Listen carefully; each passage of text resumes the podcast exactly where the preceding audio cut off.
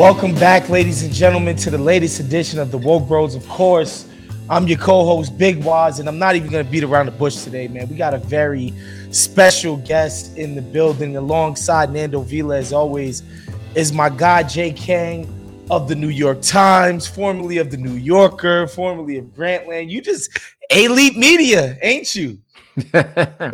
well, for very short periods of time at each, but um, yeah. I love no, that. No establishing inside the, you know, just short stays at each. But um, yeah, thank you for that introduction. Of course. Um, the, you've been in the belly of the beast, which I love. I think I feel like a lot of those experiences inform your work now. Um, which we'll get into, but you know, I think it was like two days ago, uh, the the the decision by the Supreme Court, uh, majority opinion written by uh, Alito came out, and basically they, they're going to overturn Roe v. Wade. Um, I don't really got much on this, to be honest with you. Obviously, it's horrible. Obviously, it's bad.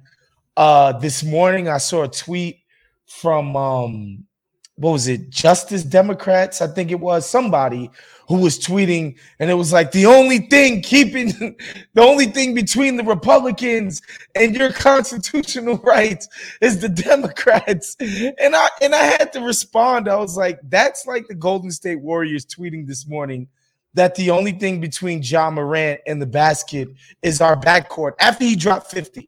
Like, why are you reminding us that you guys are terrible at being the people that defend us from this shit. It, it's kind of crazy. Nando, I don't know what you got on this.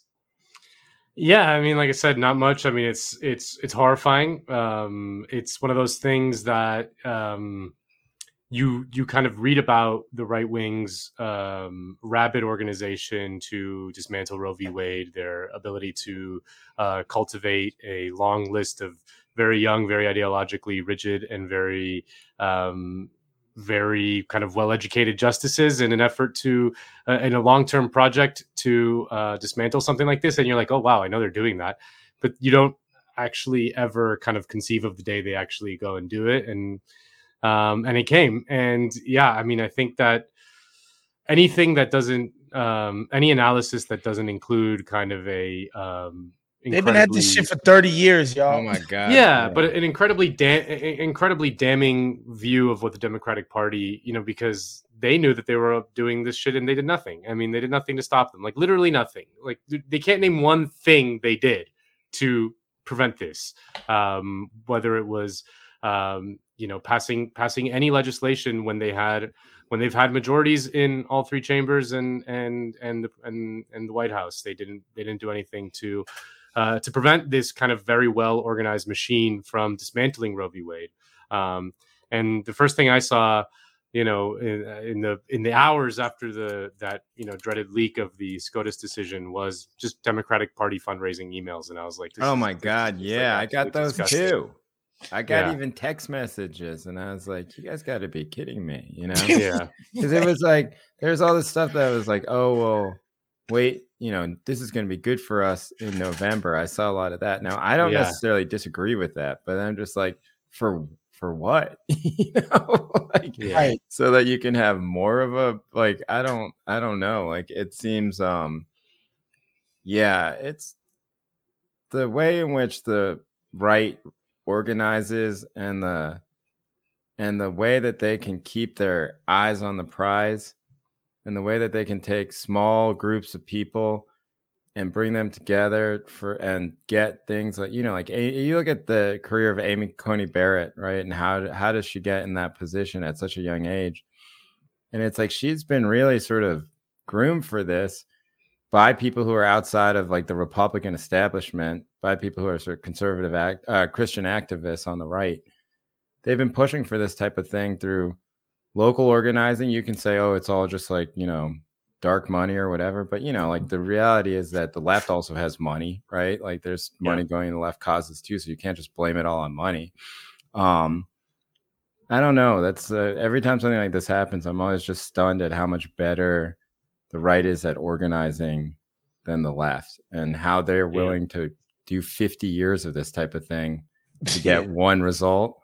And then when it happens, everyone on the left is like, we should organize. Now, I agree with Yeah. that, but I'm just like, I don't know. Like, you know, Yeah, don't- I mean, they're just not as Eric good. Swalwell, as They are. They're Eric so Swalwell compl- complaining about Susan Sarandon. Like that was that was their just that was their reaction. You know, Yeah. like Yeah, you know, like their getting fucking mad at reaction. people who like- voted for Jill Stein five years ago. You know? Yeah, it's just- about November. Duh. right.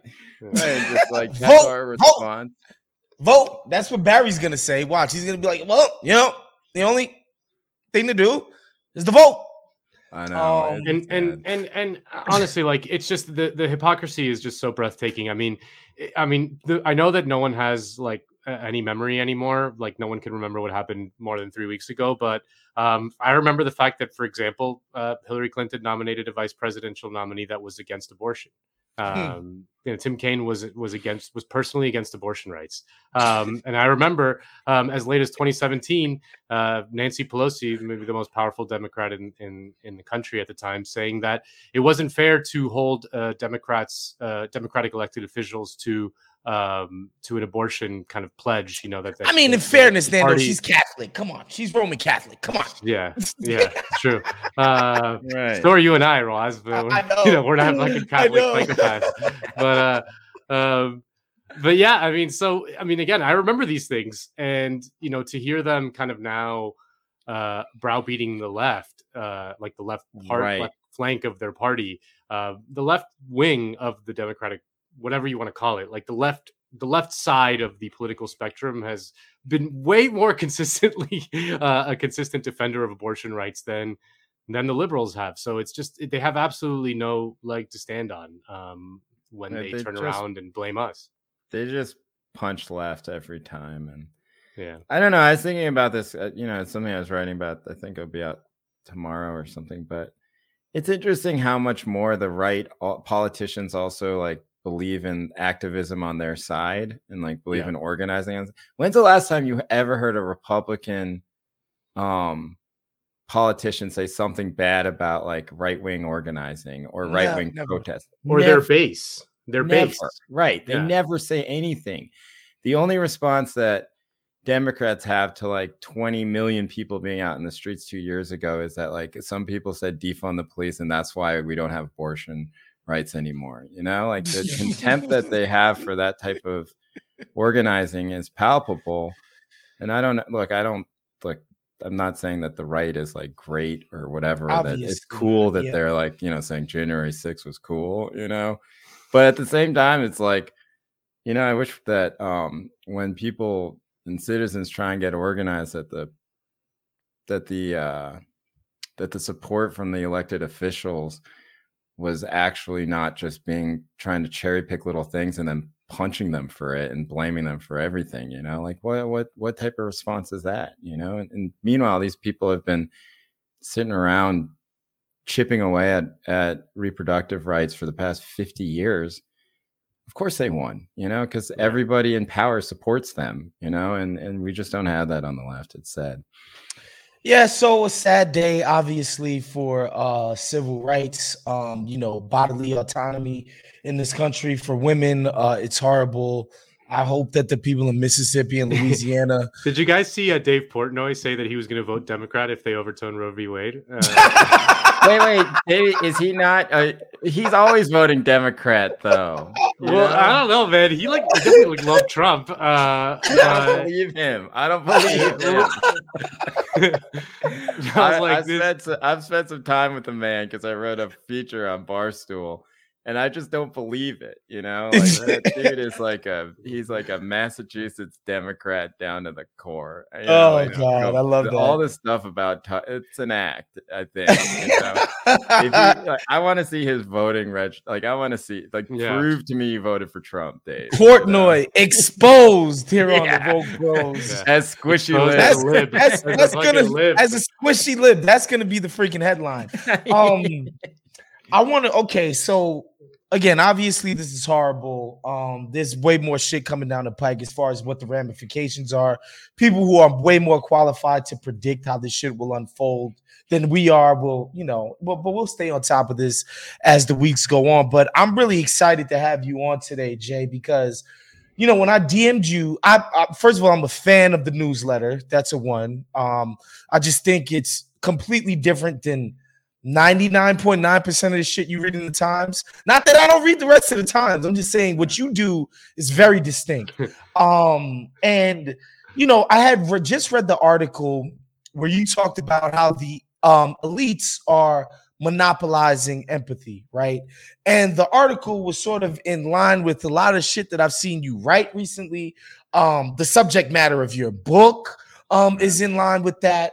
Uh, and I just thought it was interesting because, you know, I, I, can just confess to this, right? Like as a New York City guy, um, just being, you know, growing up in all black West Indian neighborhoods, the first time I really interfaced with Asian counterparts of any kind um, was high school. And it never dawned on me that like the Asian kids who grew up in Little Neck, right, which is a really affluent part of Queens um, right. are like materially different than the homies at the Chinese store, like straight up and down. Like it never dawned on me, even though you know the kid at the Chinese store was going to the public school in my neighborhood that my mom didn't think was good enough for me to go to. You understand? Like I knew what school he went to. Like this guy was delivering food on a bike to the cribs in my neighborhood, right? So I never really made that distinction ever, right? And I want to know when you started thinking, when it clicked for you, like, I need to start writing about these distinctions in a more pointed way in my work. Oh, yeah. You know, I mean, that's a good question. I don't remember the first time, but um, I've always felt quite like a little bit of uneasiness and a little bit of separation from um, the sort of mainstream way in which race gets discussed in the places that I've worked, which, as you mentioned, are mostly places that um, either have like New York in the title or whatever, right? And so it's been like 12 years. Or Disney. You're gonna get the New York, you're gonna get the New York trifecta. You're gonna get the New Yorker, the New York Times, and the and the New York Mag. Yeah, I don't, I don't think I've ever written any for New York Mag, but um, well, you got to do it now. yeah, you got to do it now.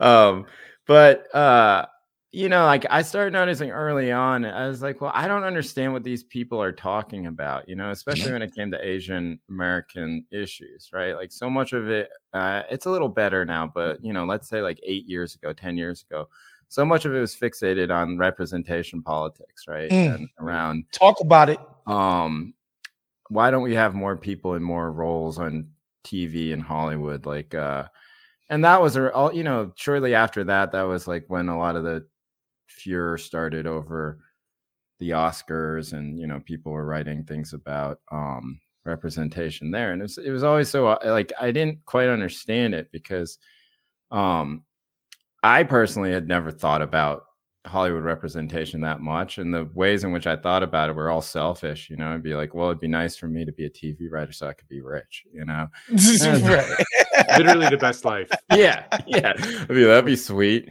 you know but like um i don't know it didn't really have that much to do with even my life as like a relatively comfortable person in media you know? And certainly like you know like i don't know like my cousins for example grew up in koreatown in la it certainly had nothing to do with their lives.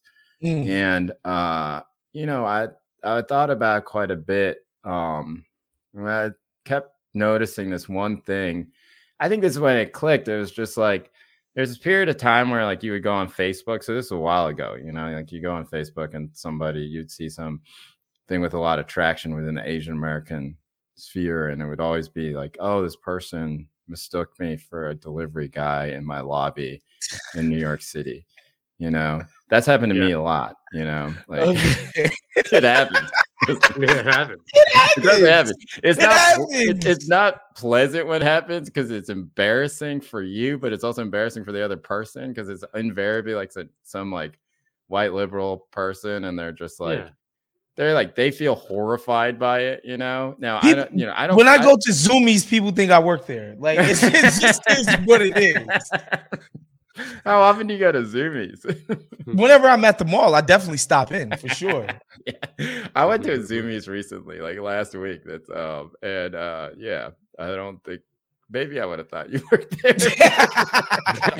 I don't know. Uh, but I was sitting there. Um and I was thinking about it and I was like, all right, like all these people are living in these lobbies where, you know, they're clearly living in places that are pretty affluent, right? Because if you're in Chinatown, right, or if you're in parts of Queens that you were talking about, and everyone in your building is Chinese, and you walk in, like they're not gonna think you're, they might think you're the delivery guy, but it's not because they're racist. It's probably because right. you're like carrying deliveries or something like that. Yeah, and so, um, you know, it it real it just dawned on me that this type of thinking is basically confined to a very small number of Asian Americans, right? Mm. Who are basically second generation like me, who are educated like me, and who, um, you know, have a lot of interaction with like a white world, right? Um, mm. And that I just sort of asked myself, I was just like, well, why are these people so mad about being mistaken for a delivery guy? You know, are they mad because they feel like this is some massive racial affront, which I don't think it necessarily is, right? Like it's a misunderstanding, it's unfortunate and it's it sucks and maybe it's a little racist, but it's not the person hitting you or anything like that, you know? And it's like or are they mad because they're being mistaken for being poor, you know? Mm.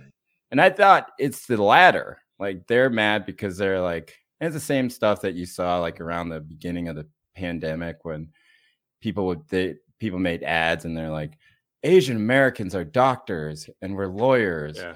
And we're like, you know, and just like, what the fuck is this shit? You know, it's like the dude, like, you know, Chen on the fucking, mo- you know, on the e bike who's bringing, it's like basically saying it's okay to beat that guy, you know, or mm. like that yeah. guy who's like talking loud and slurping his noodles and screaming, you know, in his phone in Cantonese. You can beat up that guy but I'm a doctor, I'm a lawyer. Don't you dare mistake me for him, you know? Mm. And so there's like this uh that's sort of the moment where I started deciding to write about it a lot because um I felt like I at least had a clear way to think about it, you know. Before it's just like, you know, you kind of have resentments, you know, and you're like, oh, I don't like that person, you know, but um, or like this article is bullshit, right? But you don't have a clear way to think about it. And that sort of clarified it for me. And that's when I started writing about it. Yeah. No, it's it's so much of our eh, the the discourse around um around race in this country is so weird in that it um it flattens basically everyone who's not white into this kind of blob called POC that yeah. that everyone is exactly the same. But also like we're we're all doctors, you know, and, and lawyers too.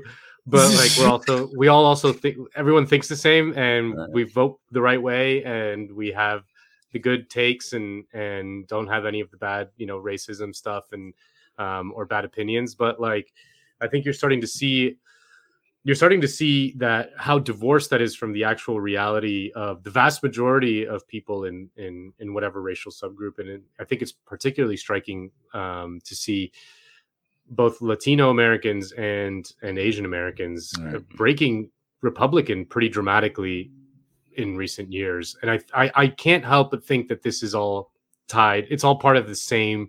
It's a cause and effect. That it is a reaction to that, um, to that flattening in some way. I don't know if if if if you had any thoughts on on just.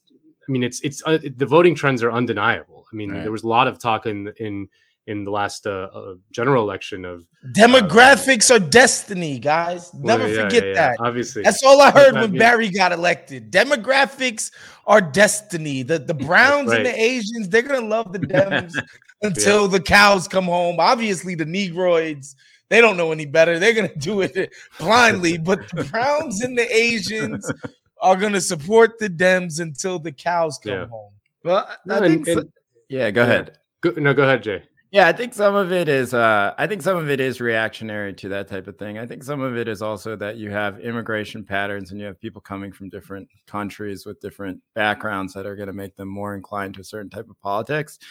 But like, you know, the the statement is always like and this is a bit of left punching too, right? Where people say, "Oh, well these people hate communism and, you know, like, oh, or they hate socialism." And like that was true of certain populations a while ago, you know. So like you have sort of people who uh, are coming over who fled the Chinese Communist Party in 1949 and they end up in Taiwan and they come to the United States on like uh, student visas or stuff like their skill worker visas, right? Like maybe those people have feel a certain way about communism. You have Cuban populations in South Florida, obviously very famously, who obviously have a certain way about that.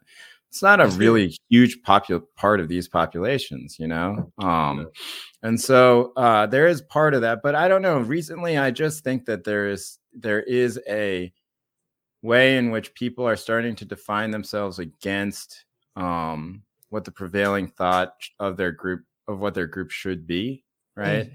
And that that's a very energizing political force, right? When you say everybody like there are these elites and they're uh, of our own people, they're selling us out and they're lying about us. It's really powerful, you know, and you see it a lot. Like uh, and you see it especially in the asian american community you see it around policing right like you mm. see like oh like who are these like uh woke asians who are everywhere talking about how we don't need the police you know we're getting our heads kicked in everywhere we need the police it's a real it's a real rallying cry and um now would all those people have voted or would they have all voted democrat otherwise? I don't know you know but what i do know is that like political movements especially in small communities take a lot of energy. And I do think a lot of people are deriving their energy from that type of reactionary politics because I think uh, I don't know, it's got to be frustrating in a lot of ways. Like I live here in the Bay Area, you know, and then we had this huge controversy around um, like a selective school, like Lowell, which is like Stuyvesant, right, in mm-hmm. New York mm-hmm. City. And mm-hmm. um, that school, just like Stuyvesant, is mostly Asian people in a city that has a lot of working class Chinese people in San Francisco, you know. And the way that these people are depicted is like, oh, they're all rich, you know, or like they're mm. all white adjacent. I'm just like, dude, like, just talk to these kids. They're not like white adjacent, you know. They don't even talk to white people. You know? like, they just hang out with each other. You know, their parents yeah. don't speak a word of English, and they work in a restaurant. Like I'm more white adjacent. right, right if they called me white adjacent, I'd be like, listen, you gotta, you know, like, I, like got, I'm, I'm offended, but I see where you're coming from, you know. But like these people are calling white adjacent, like you know, like they get mad about it, right? And mm. that um now that they there's like social, you know, social media, WeChat, whatever, they can organize very quickly around these types of things. And so mm. um when you try and take stuff away from these groups now, it used to be that they weren't political, so they would just accept it, you know, and now they don't, you know. And I think it's very powerful for people who are somewhere in the middle to be like, oh, nobody's looking out for us. At least this side is going to look out for me and my interests. All I really care about is getting my kid into college, you know. Yep. And so, like, why wouldn't I, like, deal with this? In New York, you saw it around Curtis Sliwa, right? Like, where he went to Asian neighborhoods and he said, "No, don't build it. Don't build a homeless shelter in Sunset Park." Right?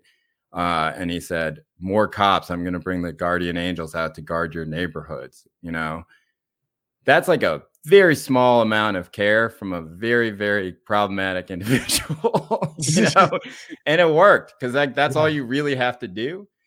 And as long as the Democrats are doing nothing except sort of trotting out these uh, sort of elite figures to lecture these people on how they're all problematic, then you know you're going to keep seeing this slide to the right. I think. At least Yo, that's so, my theory. Yeah. So I, you know, one of the first joints of yours, man, that touched on this, Jay, was um you did a really dope. I don't know if it was for the magazine or the website, but it was about the Asian cop who shot the homie in the pink houses and you were explain like you did such a great job of explaining the sort of factions and why people feel the way they feel and why they don't neatly line up with how we typically um talk about race and even class in the city and like i you know the, what i took away from your joint was like yo um they let the white cops kill people and it's right. fine why are we singling singling out the Asian homie?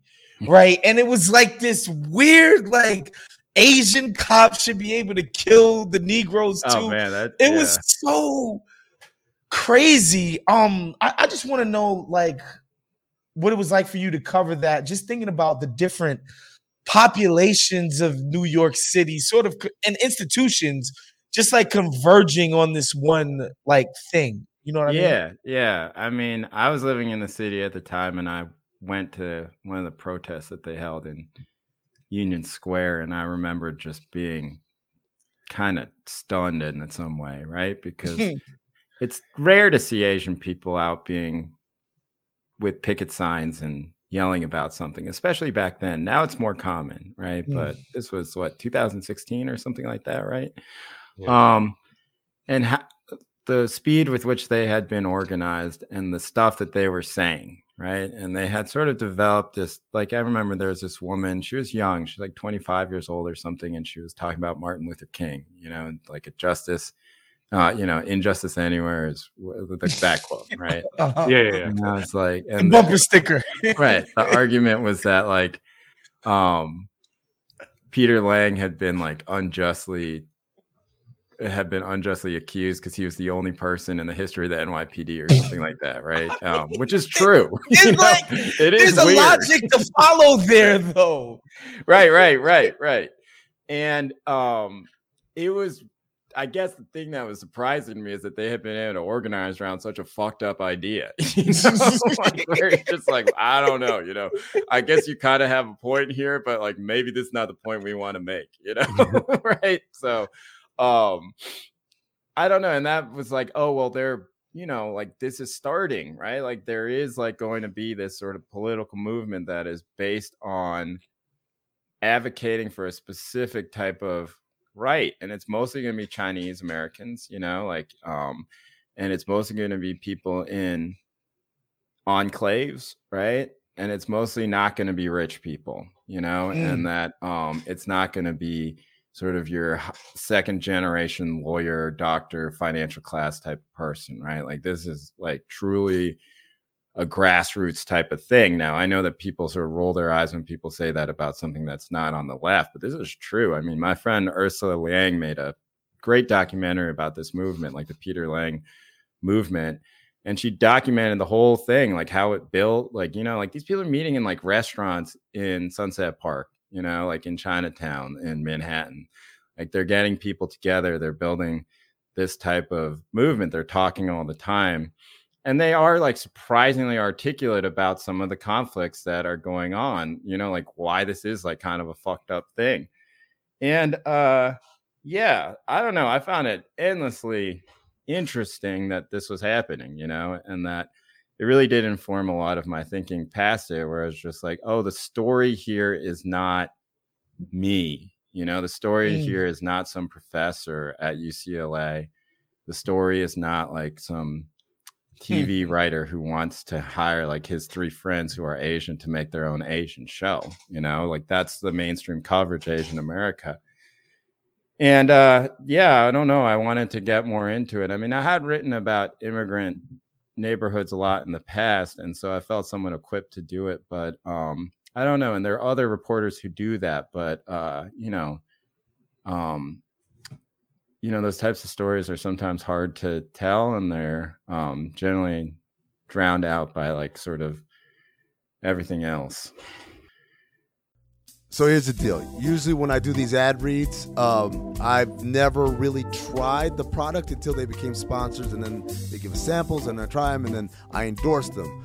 Uh, i'm not trying to make it seem like it's fake it's real. I've tried them and i like them but it's not like i've ever used these things before they became sponsors. Today's a little different. Credit Karma. I'm telling you right now, I've used Credit Karma to fix my credit, to figure out what the problematic things on my credit report was, to pay those things off, uh, to get a loan in order to pay off some of those things, to apply for credit cards, to get credit cards I'll qualify for, to take care of them the right way, and then to make sure I level up. Credit Karma uses your credit data to find loan offers that are personalized to you so you can have a better idea of what loan amount you can get approved for. Credit Karma will even show your chances of approval so you can choose between loan offers that you're more likely to get approved for and apply with more confidence. I've done this, ladies and gentlemen, and it absolutely works. Comparing loan offers on Credit Karma is 100% free, and best of all, it won't affect your credit scores and can save you money. Credit Karma, apply with more confidence today. I am talking to you as someone who has fixed his credit using Credit Karma before they ever paid me to do this stuff right now. That's right. Ready to apply? Head to creditkarma.com slash loan offers to see personalized offers. Go to creditkarma.com slash loan offers to find the loan for you. That's creditkarma.com slash loan offers. I want to talk to you about the book and because I feel like this wasn't always the case, but you've become a polarizing figure amongst certain blue check elite academia asian people for lack of a better word Right. um i want to get into that at some point because i think it's Right. very interesting and fascinating but i do want to talk about like the book specifically you know because some of the stuff that you're getting at is you know stuff that i sort of experienced in real time right like really like becoming very close to somebody who's filipino american and realizing like yo like they just like it here in los angeles and being like this really don't got a lot to do with the chinese people i knew in queens right. like there's not a it's really it, it- it's not there i'm not seeing it you know like now that i'm on the AA. They're both AAPI. GI, apparently. How Three but, dare you like, say people- that on the fourth day of AAPI Heritage Month? it's like it's like half the world's population or some shit or more probably Right, more right. Uh, Dude, yeah. so so I'm making these connections in my head subconsciously, and you basically write a fucking book about it.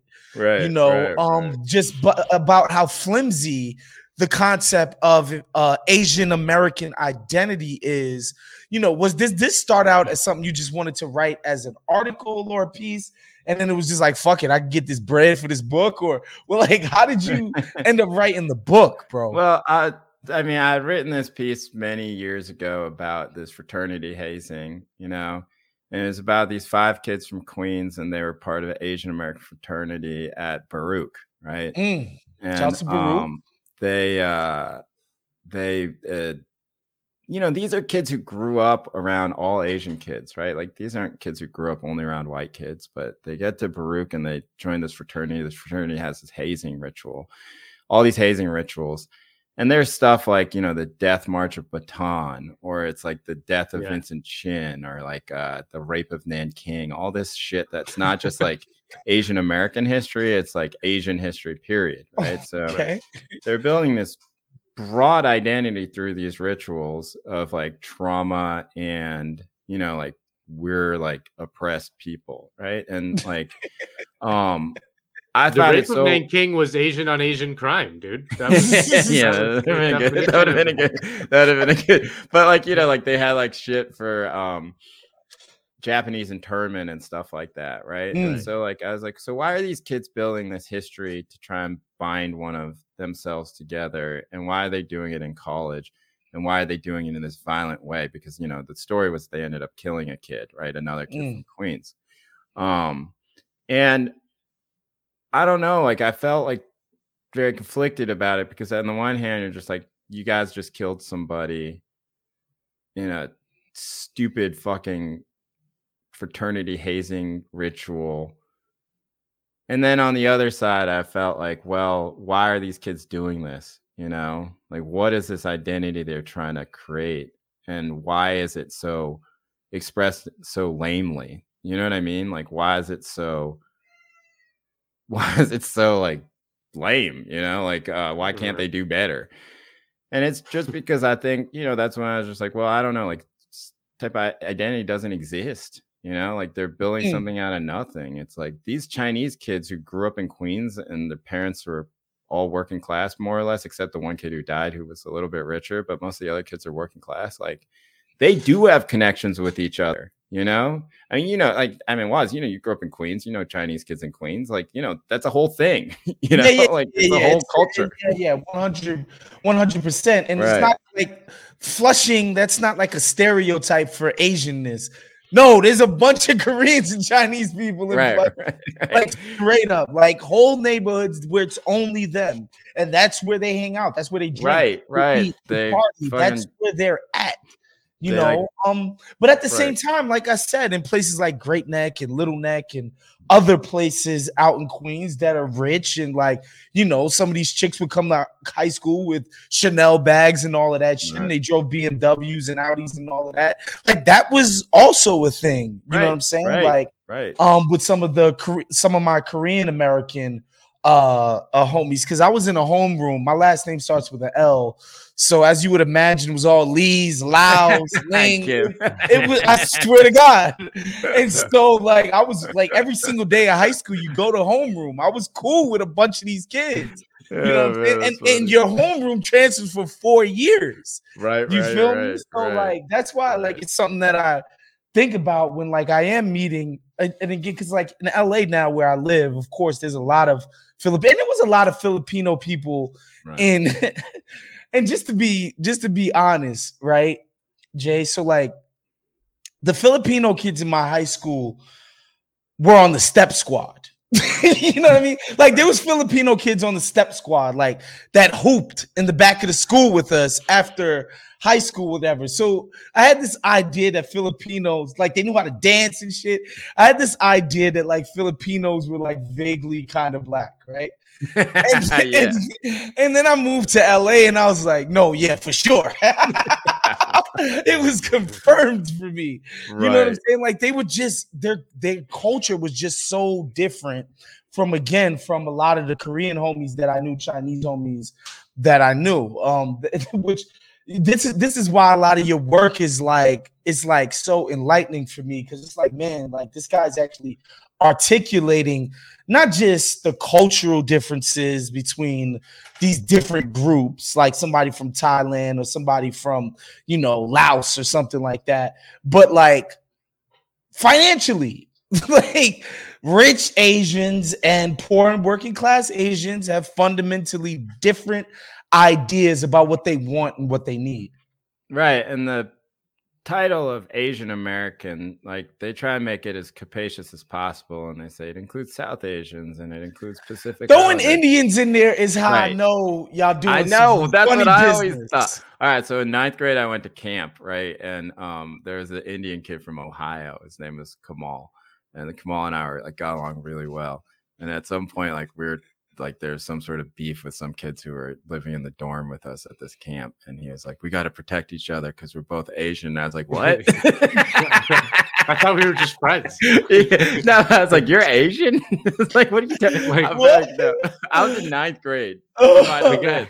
But I was like, The the guy guy who who- guy's saying he's Asian. I was like, you're Indian, dude. You know, and so like, I don't know, but like, um, and we have both grown. I mean, he grew up in Centerville, Ohio. I grew up in like Chapel Hill, North Carolina. It's not like we're in like some big, you know, place where we're Metropolis, where right. like Asianness was being theorized to us all the time. You know, it's Mm. just kind of like, um, but like, uh, so like when people say Asian American, what they really mean is Chinese, Japanese, Korean people. They mean Yep, Asians, facts. you know, and um, they are not like when they talk about Asian representation, they're not talking about fucking Bruno Mars and uh, uh, Mhm. you know and and Anderson or a Paak. guy from Siberia. you know? right, right. No, never. Igor, you Right, know, right. Vladivar or whatever. Yeah. they're not worried about like uh, Hasan Minhaj or something like that, Mm. right? Like they're talking about East Asian people who um, are generally pretty second generation and wealthy, and like that sucks, you know. And like so, Mm. I don't know, like AAPI thing because it's AAPI Heritage Month. Uh, this is why, and to answer your question, this is why people are mad at sometimes get mad at me because Yeah, well, let's talk about the beef. I want to talk about the I've beef just 'cause I- never met a P- Pacific Islander person at any AAPI event or anything like that, unless they're there as like this total token. And I can tell, and sometimes I talk to them, and I know that they're pissed off about it, you know, because they're just Yeah. like, oh, they just dragged me the fuck out here to, to like be the PI, you know, and it's just like, what are we doing? You know, like why do we feel why do we feel the need to lie about this stuff all the time? Um, and why can't we have a more capacious type of actual definition if that's what we want? You know, like mm. why can't we? Uh, why do we have to basically always just be like, oh, you know what, A- Asian Americans are Democrats or liberals? They like are all about solidarity. You know, like they they they're they intersectional, wanna, Jay. They want to fight against white supremacy and all this shit. yeah. like, I don't know yeah. many Asian people who feel that way, except the people I know in the media, you know. Yeah. mm-hmm. but like, you know, outside of it, like, no, you know. So um, I don't know. I think it's all very broken. So I wanted to write the book because I was honestly tired of writing about Asian people. And I was like, all right, if I put it all in a book, you know, yeah, I'll be done with it. yeah, yeah, I'll be done. no one will read it, you know, because like, and then, and then, you know, like, I'll just, I'll get it out of my system, and right. I'll point at the book, you know. Yeah. Like, you want to write about this thing that happened to Asian people? I'm like, listen, there's a book over there, yeah, you know. Yeah. Um, but you know, it hasn't really worked that way. What's yeah. what's some of the more annoying uh receptions that you've gotten from the book? Because you know, the funny thing is, like, I forget somebody had retweeted some lady who I think was a professor at some right. fucking nice school, um, was had a beef with your book. She obviously hadn't even read it, but it wasn't you that retweeted it. They was just like, all right, somebody, the person, the, the quote tweet was like another person who hasn't read Kang's fucking book bitching right. about it. What like what what is it? What are they what are they bitching about specifically? Well, you know, it's a bit. Com- I'll get into it, but it's it's a little complicated. But I will say that, like, you know, like Asian American studies departments are small, you know, and they um, there's not many of them around the country, and so and they're all established, you know, post Third World Liberation Front, Berkeley, Cal, sort of fight for ethnic studies, right? And a lot of the people who are part of that fight become the professors who who do it, and that the mantra within those departments, and I think this is also true of Chicano studies, it's true of almost all ethnic studies, right? Which is that you valorize this moment of 1969 and the Third World Liberation Front, which for listeners who don't know is like a collective of students that fought to have ethnic studies put in at San Francisco State and Cal Berkeley, right? Which is, mm-hmm. I don't know, it's like I can walk there in 15 minutes, right down the street from me right now. And, um, you know, like these are people who felt exclude you know it's it's similar to like Combahee River Collective, all these sort of places where people felt yeah. excluded from the politics of the anti-war movement because the anti-war movement was all white dudes, right? They felt mm-hmm. excluded from the feminist movement at the time because a lot of white women. They felt they didn't. They some of them tried to join the Panthers, and the Panthers were like, "You guys should start your own thing, right?" Um, and uh, and so there was this attempt to try and organize everyone who wasn't already organized, right? Like Chicano movement was pretty big at the time. And so this is where like the idea of Asian American comes from, this mm. term comes from, right?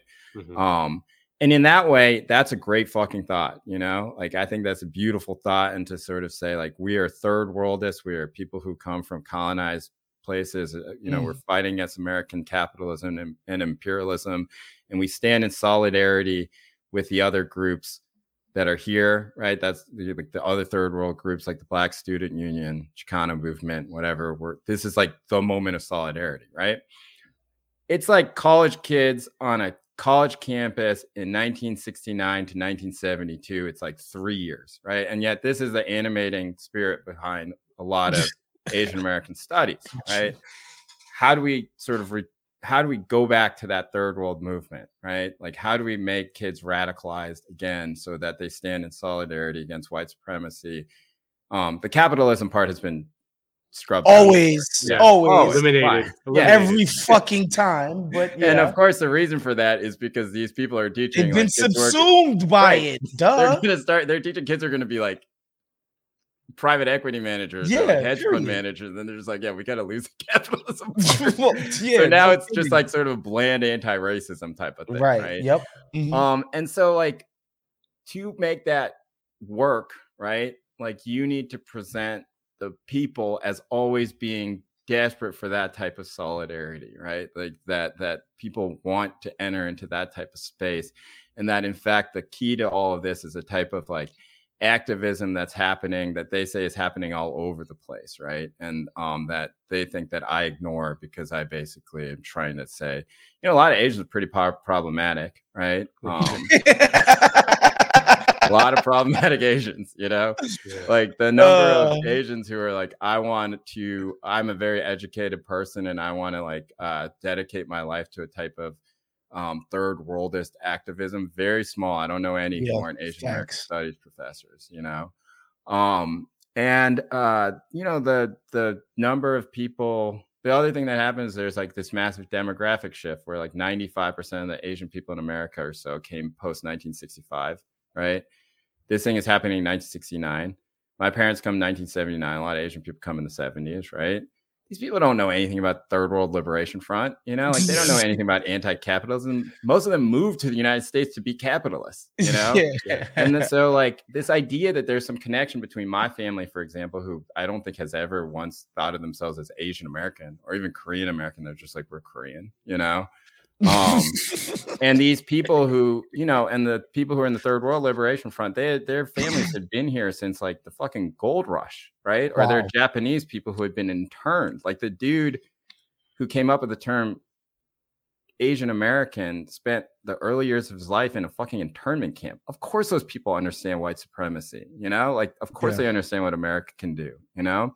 There's a huge gap between those people and people like me or people who are of my generation most of the asian americans in america. And so if you point that out and you say like maybe this model doesn't work anymore then they get very mad at you you know because they say well you're ignoring all the activism that's happening. So the example that they'll give is they'll say like um, oh did you know in oakland that there's like radical solidarity between black and and and asian people to combat anti-asian hate crimes? And i was like you're talking about like 40 people, man. Yeah, you know, like yeah. like when I go around talking to like which I do, you know, talking to like Chinese American populations in Oakland, they're either scared or they're mad. Some of them are, you know, mad at black people specifically, right? Oh, oh yeah, of um, course. And like, and then you talk to like black people, in the same areas like you know like it's not like these two are like standing in rat these two groups are standing in radical solidarity with each other in the model the third world liberation front like what are you talking about? You know like you're living in a dream world. And so you can't say this stuff you know because mm. like the the the hegemony of thought within that one group is so strong. And the problem is that because there's so few Asian people talking about anything these days, that when it comes to like commentary right? Places will just reach out to the same 12 people who are yeah, at right. very good institutions of higher learning, you know, exclusive colleges, and they all feel this way. And so then you have like what is like a conflagration that is not really a conflagration, you know. Mm. You have like 12 people who are very mad at me, but they're also the 12 people who get to speak, you know. Mm. And they're mad like a lot of their anger is that I I like that I get to say stuff too, you know. Um, you get to say it in the New York Times, baby. right. That's, That's what they really mad about. But like, I just, um, I don't know. It made me very, you know, I won't, I won't lie, and I, you know, I think people probably tell. It made me really mad, you know, because mm. I felt like uh, I, I don't have any problem with these people. I don't have any beef with them. I think third world liberation is a beautiful thought. You know, like how fucking great would this world be if people really were able to do that? You know, but um, I don't know. I think that they feel yeah. very territorial about a lot of stuff, and um, this well, was. I think I, that I because the politics organized around um, a, a, racial identity or a cultural identity or an ethnic identity, um, whatever, um, it has. I mean, it, this is it's a relatively kind of um, it's a relatively new thing. Like you said, it kind of started in the in in in the late '60s. Um, has been quite successful in um, furthering the interests of elites within those racial categories. Right. Like you said, you you talked for, I mean the the Oscars so white movement, for lack of a better term, was incredibly effective at like yeah, putting a ton of pressure on Hollywood studios and things like that, and the Academy to cast more diverse. Like now, you can't do a, like you literally cannot do a movie without um, like a diversity right, quotient right. to it. It's like basically impossible. Like people are criticizing the Northman for saying it like it's fucking like a Nazi shit for doing you know an all white Viking movie. Um, and so it, it, it, it has been very effective at um at, at furthering the interests of those elites within that class because those are the people that get hired to do those things, right? Um, but it is at the same time fundamentally opposed to or or, or it creates an impo- even they they might say it rhetorically, but it, it doesn't create the political coalitions necessary to um, really fight for and implement any sort of real redistributive policies, which is which which I mean I think the facts bear it out because um, there has been none in the last uh, essentially forty years. Um, and and in fact it's been in the exact opposite direction uh, because the only the only politics that can build coalitions across racial uh, and cultural and ethnic differences is a politics around a shared material interest. And that's been proven time and time again um, around the world that that a, a politics around that that kind of binds people along like yo, if we stick together, like all our shit's going to be better, you know? But if a politics that sort of highlights your cultural differences, even if you kind of uh, even if you kind of espouse these rhetorical uh, aims towards solidarity, what what ends up happening when the rubber hits the road is like, no, m- my shit is more important than your shit. Right, right. You know, the the whatever thing that happened 50 years ago was worse than the thing that happened to you 150 years ago. Right. Like it was worse. Count the bodies or whatever. You know, like they're get you know, it gets into that kind of thing, um, and it devolves into these kind of insane internecine fights um, that that that are fundamentally blocking any form of um, real class solidarity. And I think that, that the, I think the facts on the ground uh, prove that overwhelmingly. But Jay, I want to ask you something because, like, the reason again, the reason why I love your work is because it's it's part of the project that we're trying to do on this podcast as well. Where like, you know, I just hate the black elite. It's just all I do on here is just bitch about the black elite, and it's like this idea that Van Jones and Joy-Ann Reid can speak to the problems of people in Watts and Brownsville. That don't make no fucking sense to me. Like these people, like fucking Van Jones literally got two hundred million dollars from Jeff Bezos. Like the idea that that dude, hundred million dollars, two hundred mil, two hundred mil, two hundred mil. It was like a, a, it was like fuck. He got a grant for being like for a civility or something, something ridiculous. He got something. Speaking of like, speaking of third world liberation uh, solidarity. Van Jones, former Maoist. Wow. Really? Wow. Oh, yeah. When he was in Man, college. These guys all have wild ass. That's crazy. Dude, you know? when Van Jones David Brooks probably like Students for Democratic Society and like you know. Yeah, yeah, um, yeah, yeah, yeah. Yeah, there's all. So, there's that famous picture of David Brooks going on PBS and it says right, David right, Brooks, right, social right, Democrat. Right. But uh, Bruh, yeah, Van, fucking when, Kamala when, Harris's dad is like a freaking, you know, right. a Marxist scholar.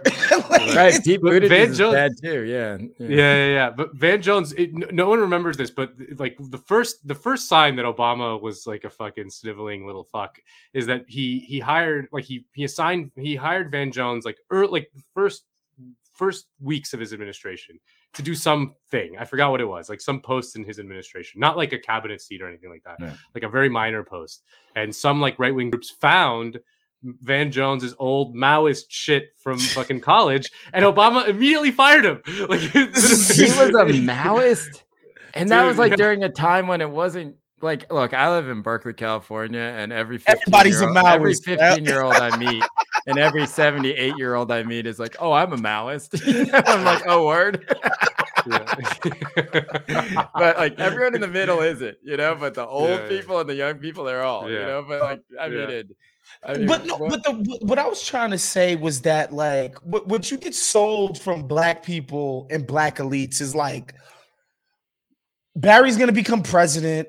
Um, you know, Sidney Poitier is gonna go on that to, on the Tonight Show and be really articulate or whatever. Michael Jordan's gonna be a role model. Yada yada yada yada. What will follow is that cops won't bust your head.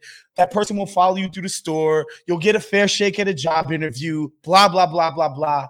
It's this redemption narrative, right? Like we get enough great prominent blacks and blacks look good enough enough time to the whites will be redeemed in the eyes of the whites and we will achieve full humanity in their eyes and we'll become citizens of America finally. That's what's promised to us by the black elite by supporting black elite initiatives, right? Like like the respectability and the reverence is going to trickle down from their great success.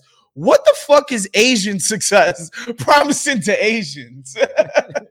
a comfortable life, you know. I mean, I don't I I don't really know what the representation stuff is promising, you know. I think it's basically promising access into a type of POC multicultural elite, right? And that's what I think a lot of Asian second generation upwardly mobile people want, you know? Like uh I don't know, like I had this thought and I was like, well, Asian people who are upwardly mobile and sort of, you know, like on the progressive side of things, right? Like uh, they don't really care what white people think about them, you know? Like I don't I think maybe when they're kids they do, but you know, you go to college and you stop worrying about that, but they really care what black people think about them, right? Even if even if they don't really know many black wow. people, you know? That's interesting. Um and that's why like because they want to be accepted into this kind of like panel type of work, like you know, like a universal panel where like there's one person of each race and they all sort of talk mm, about white mm-hmm. supremacy. The right? rainbow, like, yes, yeah, yeah. Right. They want to be part of this type of elite that accepts them both not as a white person because I don't think they want to be a white person, right? Which I you know is commendable. But like they want to be part of like something where everybody in their group gets along and they mm. complain about the white person, right? Like that's what they want. Um, okay. And like I think that that's sort of what they're after. And like that's why there's like such I don't know, like I this is an example I bring up a lot, but it's like you know like uh when it turned out that one of the cops that was there with George Floyd was Hmong, right? You saw this yeah. like flurry of Asian people in the media disavowing this dude, you know? I mean, like, what are we disavowing, you know? Like, yeah. He's like, a fucking why, cop. Yeah, why did you feel the need to do this? This dude is Hmong. Like you're like a third generation Chinese American dude who went to St. Anne's and Harvard. You know, like why are you like what connection do you think you actually have to this dude? You know, like He's this dude cop. he lived a life and uh, is from a culture that you have no idea what it is, but you feel some need to disavow him. You know, like why are you doing this? And so um you know like the, a lot of stuff around those protests like ended up sort of you know like giving this away it's just like you have all these uh there's a moment when like a lot of asian kids at ivy league schools wrote ho- home to their parents about like anti-blackness in their communities and they made it very public that this was like ivy league asian kids are talking about anti-blackness in their communities. Like what are you yeah, doing? yeah. you know? Right like why'd you do that? You know and what they're doing is, you know, I look, I'm not bashing on any kid in college for doing something earnest, you know, but I'm yeah. just trying to analyze why somebody would do this and like what the impulse is. And this isn't their fault. This is what they're taught by like their professors or mm-hmm. whoever. Mm-hmm. And it's to say, we are not them, you know, mm.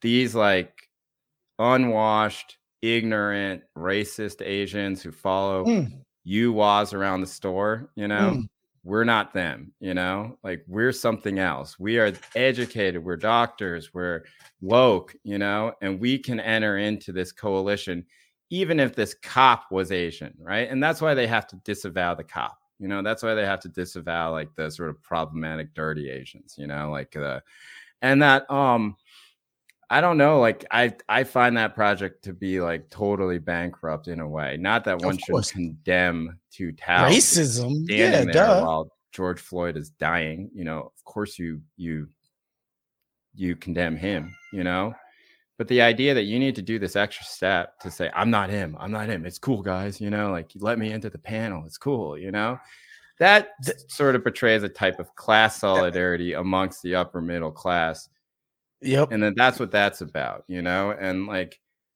I don't know, like, um, it's tough to point out sometimes because, like, uh, you know, like it, I can say these things to like other Asian people, or I can say it, you know, but sometimes it's like you say it around the wrong type of white people, and you're just like giving them a lot of ammunition to say, like, oh, well, you know, all Asians should shut up, you know? no, or that you're feeding right. into like a right wing right, um, Well, you know, really, the Asians they want to they want to hang the niggers just as bad as we do. That's that's what they're gonna go with. That's what they're gonna go yeah. with for sure. Yeah. Right, right. Or like you know, like anybody who's mad about some racist thing that happens, those are just the woke elite. You know, like yeah, right. I mean, like exactly. you don't want to do that either. So it's tough. I don't know. Sometimes I feel like I've like contributed to some bad shit, but you know. Um, but what are you gonna do about it? I don't know. Like you gotta. I think in the like long run, I think in the long run, the truth will win out. You know, um, right? But yeah, it's just uh, and you know, I I don't know. I think like um, I do get the sense that there is that there is there has been kind of a brewing backlash forever, and I mean, obviously, a lot of it was driven by um, by the right, but um, or at least it fed a lot of people into the. I mean, I think it did drive a lot of people to the right um, if that makes sense. But it was also driven by the right. But um, I get the sense that the backlash is is is more is more widespread than it than it was a few years ago. The problem is that there hasn't been a coherent political project to uh, replace it, um, especially in the era of kind of this Democratic Party stagnation when they're in power, but they don't do anything. Um, yeah. and, and because that that really paralyzes you know, there was some merit to the argument um, from like the left that a Republican in in in in the White House kind of does give them more organizing um, fuel, whereas mm-hmm. a Democrat in the White House kind of takes the wind out of your sails, you know, and and um, so accurate. And, and takes the wind out of my sails. That's that's yeah. It's sure. like, what are we gonna do? You know, like I mean, you know, we don't like Brandon, but we're, we're not going to fucking vote Republican either, you know? So yeah. what do we do? Um, yeah. Yeah. Yeah, well, listen, Jay, man, really appreciate your time today. I want to get you out of here, but I want to ask you: Are you watching the NBA playoffs? Oh yeah. Are you are you gambling at all anymore? I know you've no, I'm done. I'm done. Asked about gambling. Are you off of that narcotic? I'm done. I can't bet. I I don't bet on sports or anything anymore. Um, and uh yeah, I've been watching the playoffs, but you know, it's like uh I don't know. It's I feel like am I crazy? Like I just like I don't like watching Ja Morant play. That's terrible. I know. I feel like such like a wet blanket contrarian. No, I, I don't. Like, I don't think I don't the dude think just goes left at the end of the game every single time, yeah. and it's just like remember like you remember this two years ago was where like Rudy Gobert was like eating him up every time Rudy was in the game. Like Ja couldn't do anything. Maybe this was right. last year. And then now he's doing the same thing. At the end of the game, he just goes like right to the basket and runs into four dudes and then tries to put it up with his left hand. And I was like, dude, can you shoot a 15 footer? You know, I don't know. I feel like I, I feel like take. one of these hooper dudes who's like you know, uh, DeMar no, DeRozan no, no. is is... mid range game on point. I love that take. Um, but, did you? Um, but did you, yeah, did you get a? Did you get any joy from UNC knocking Coach oh K out God, not yeah. once but twice? What yeah, was that, that was, like for you? was like one of the highlights of my life. I, I almost started crying. I was so happy. I felt, you know, like I, I don't was you know this, right? Like when you cover sports and you have to watch a lot of games, which I had to do when I was working, you know, for Grantland, um, which I'm sure with the Ringer you do too. Yeah. And then you, I never had to talk about because we, you know, we didn't have, we had, Bill had his podcast, but it wasn't like we're a podcast network. But um, you know, you have to write about it. Um, it kind of makes it like you don't care as much who wins or loses. No, no, it's, it's it, it, a lot. I care about my own vanity. So right, I right. said the like, Memphis Grizzlies are going to lose. So therefore, I oh, want yeah, to watch to the Timberwolves, right? Yeah, yeah, yeah. I picked the Timberwolves. I picked, yeah, yeah. I've been I've been going against them all season. So I'm at this point, I'm just rooting against their fans, rooting for my own vanity. I'm not going to lose any sleep. I know. You know, I, I, remember when the, the fucking Warriors, when think, when when fucking uh what's his name? Uh, Carlos Beltran left his fucking bat on his on his hip uh in the fucking LCS against the Cardinals and we didn't go to the World Series and like no, I remember like losing sleep over that back in 06 or whenever it was but like I don't care anymore. Like I don't think about this shit. Like I'm not gonna skip breakfast tomorrow if Memphis wins. It. There, there's nothing more undignified than like a someone, I mean, maybe like over 30 who like gets really upset about their team losing. Like, Yeah, really upset. I know. Like, it ruins the week. about it. But the, yeah, the, I'm like, dude. the Yeah. Carolina Duke games were the first time I was like super emotionally invested in it um in a long time. So that was cool. I said um this I'll go after this, but um I think it's a funny story. I've had a friend who like worked in the fight game, you know, and so I Mhm. went to this uh fight where um Miguel Cotto was fighting Madison Square Garden and he was like, Oh, I got you a good seat, you know, and so I was wearing like basically a sweatshirt and jeans and like was bas- like un, un unpresentable in public. And I bought this giant thing of nachos. And I was walking down trying to find my seat. And I was like directly ringside, and there was one seat left, and I was sitting next to Carlos Beltran and his wife. Oh my god. So, so well dressed, you know. And on the other side was Oscar Yeah. De La Hoya, and they were gonna finish those oh! nachos. they were so confused. Like, Like, who who is is this this guy? bum looking fucking Asian dude sitting? Is he a- is he a delivery guy? thing Of, of nachos. Carlos Beltran coming No, to no, cheer no. on his He was- countrymen. His his wife gave me the dirtiest look, and it was like, clearly, That like, "Are you supposed to be?" here?" I was like, "No, listen, fantastic. my friend." You know? she, she assumed you were one of the guys, you know, selling beers. Like, of right, like, right. oh, like, no, actually, Yeah. I'm not a delivery guy. Actually, my friend Yeah, is I'm a doctor. That No, I'm is- journalist. Do you know where I work? No, I That should've said is that. Excuse me, perfect. Miss Beltran. okay, anyway, that's my Carlos Beltran. Perfect. I love that. Um, make sure you guys uh, subscribe to the YouTube channel. Make sure you become a Patreon at patreon.com backslash count the dings. Uh, thank you again, Jay, for coming on. Tell the people where they can find your work. The Loneliest American. Did you make New York Times bestseller? No, They didn't put the thumb on the, the fucking scale for one of their own. That's ridiculous. they don't do that. nah, I'm just kidding. I no, would but um, no, the book did well, and I was happy with it. But it's hard to get on the bestseller list. Um, but uh, yeah, I do a twice a week newsletter for the Times. You can find it if you just type my name in and newsletter or something like that. I'm sure it'll pop up. But um, yeah, thanks, guys. I couldn't. Perfecto. Thank you for doing this, Jay. We'll see you guys next week. Peace.